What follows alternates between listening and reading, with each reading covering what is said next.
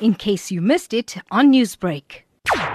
On Saturday, I received a call from the community and some councillors that come from this area, and the call was complaining about a young woman who had died on that day or the night before from this clinic. And we then had to follow up on what happened. The 23 year old who passed on came to the clinic and was pregnant, and as she was transferred to the Stanger Hospital, it's now called General Gizenga Mpanza Memorial Hospital, as she was transferred there, when she got to the hospital, she passed on on. So the community was quite agitated and quite upset about that death. What are some of the allegations being made by the community? There were allegations of negligence on the part of the staff. So we had to come here ourselves and engage with the staff in the community and find out what actually happened. Fortunately, the family was represented, the community was there, and we were able to have a session and a discussion on what, what actually happened. We agreed that we are going to get a report in a month's time and we will have a report back session